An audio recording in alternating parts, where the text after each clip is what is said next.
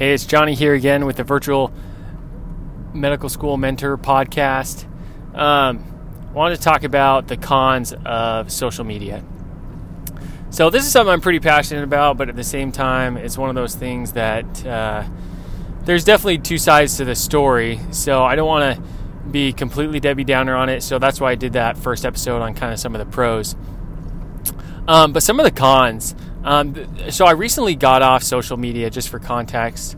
Um, I deleted all my Facebook friends except for my immediate family members. I wanted to keep it just, you know, I have some like uh, uh, groups that I'm a part of for my medical school class. And I do get some value from those. You know, some announcements get posted on there that don't get posted on email, which I, I kind of don't like. I wish they'd announce everything over email. But anyway, so I kept, I'm a part of those groups still, and then I wanted to keep it for Facebook Marketplace because I do like using that as, you know, like a, um, as a used good market. I think it's a great resource. Um, so I kept it for those reasons, but pretty much everything else is locked down, you know, like, um, and, and I'm, I'm pretty private on there. And then Instagram, you know, my personal Instagram, I pretty much unfollowed and everybody, um, except for my immediate family members and also made, you know, deleted all my followers except for like my immediate family members, and that was just because I wanted to keep up on some of my siblings um, occasionally. But uh, when you only have like 10 to 13 followers, um, you only spend like you know 15 seconds a day on Instagram is pretty great. But I did keep my you know I had like this school Instagram account where I'd post some of my you know school related projects that I had done, and I have kept that. Um, and I debated deleting it sooner but I've kept it just because um, I've I've connected with some residents on there and some faculty on there, and I kind of wanted to keep those connections open until match day. Um, so y- you can kind of use that guide to see kind of where I'm coming from, and that kind of gives you a little bit more picture into my background and what I'm actually doing with with uh, my social media. But I did delete my Twitter. I had a Twitter. I didn't really wasn't active, but I like to read the drama on there. Deleted my Twitter, deleted my Reddit. Um, so yeah, so I have deleted those as well. And then I'm not never really been on TikTok or or um, or BeReal or Snapchat. So never didn't have to delete any of those. But uh, so some of the cons, I just felt like every time I got on social media, I never saw any of my friends. It wasn't that social. Uh, you know, I would. I'd see a little bit of what they were doing here and there. But really, I just felt like I was getting advertised to. And I was spending my time, my free time, to, to be to be advertised to to be I felt like I was being consumed rather than being a consumer of something um, and I didn't like that I didn't like that every time I got on social media you know there was there was sponsored ads about the latest hair care product or the latest uh, backpack that you needed or the latest you know study resource or whatever. And then even if they weren't sponsored you know like a lot of my friends and i'm a huge proponent for small business so i don't love that this is how i feel about it but but you know like even a lot of my friends you know their accounts instead of being about their family were maybe like 10% family stuff you know or things that i wanted to see about their lives and 90% uh, ads for their small business which is cool. You know, I think that's one really cool thing about social media is that it allows small businesses to advertise in a free and unique way. Um, but I just didn't want to be. I didn't want to be consumed. I wanted to have the choice to be a consumer.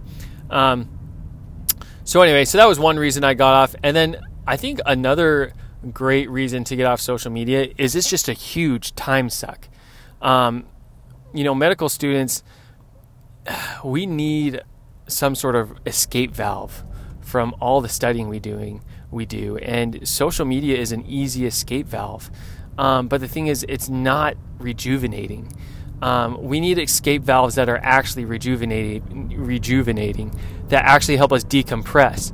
But I felt like after after getting on social media, I, with the intent of releasing some steam, it really just added steam to the pot and I really wasn't uh, that. You know, I I really didn't feel um, under less pressure. I almost felt under more pressure because I was seeing what my friends were doing. That they that they were able to go on uh, cooler uh, vacations than I was, or um, that my friends not in medical school were buying houses and cars while I'm uh, you know, I'm still renting and uh, riding my bike to school and all that good stuff, which isn't bad. It's just, you know, it's just we're in a different time of life and it just contributes to that overall stress.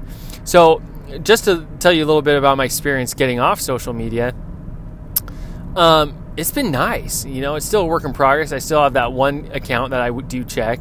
Um, but overall, you know, it's been a huge, it's been a huge stress relief. You know, in my free time, I, I, you know, I started reading a book that I've been wanting to read for years.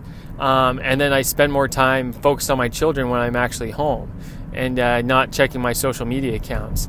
And then also, you know, I've had more time for this, you know, like a like a small business or like passion project that I've wanted to do for a while, you know.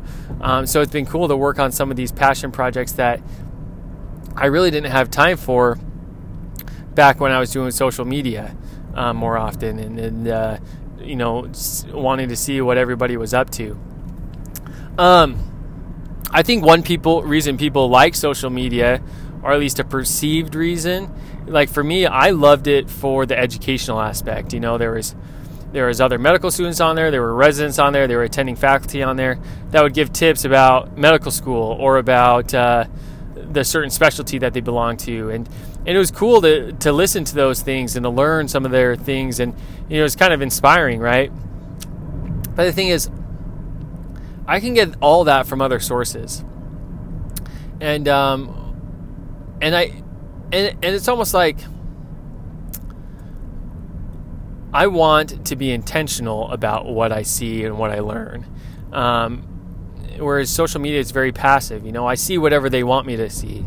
I see whatever they, they want to put out at that moment, whatever they whatever's on their mind, which is often timely, but at the same time, I don't always need to hear about the um, the you know one example is like um, RSV being declared a public emergency in the county of Orange County. You know, that's important. That's kind of a cool, you know, like an interesting thing to be aware of. But the thing is, I live in Texas.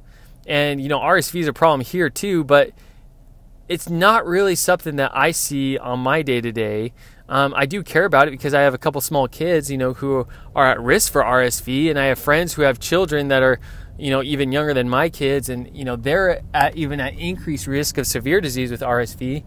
But at the same time, if I wanted to look that up, I could easily Google search that and easily read up an article on it.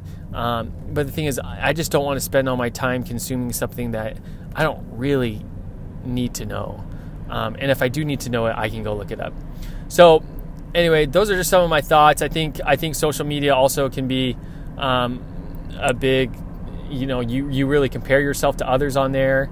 Um, you know, there is some good inspirational stuff, but you know, I would say get that from podcasts, get that from audiobooks. You know, there's some great inspirational audiobooks and podcasts out there.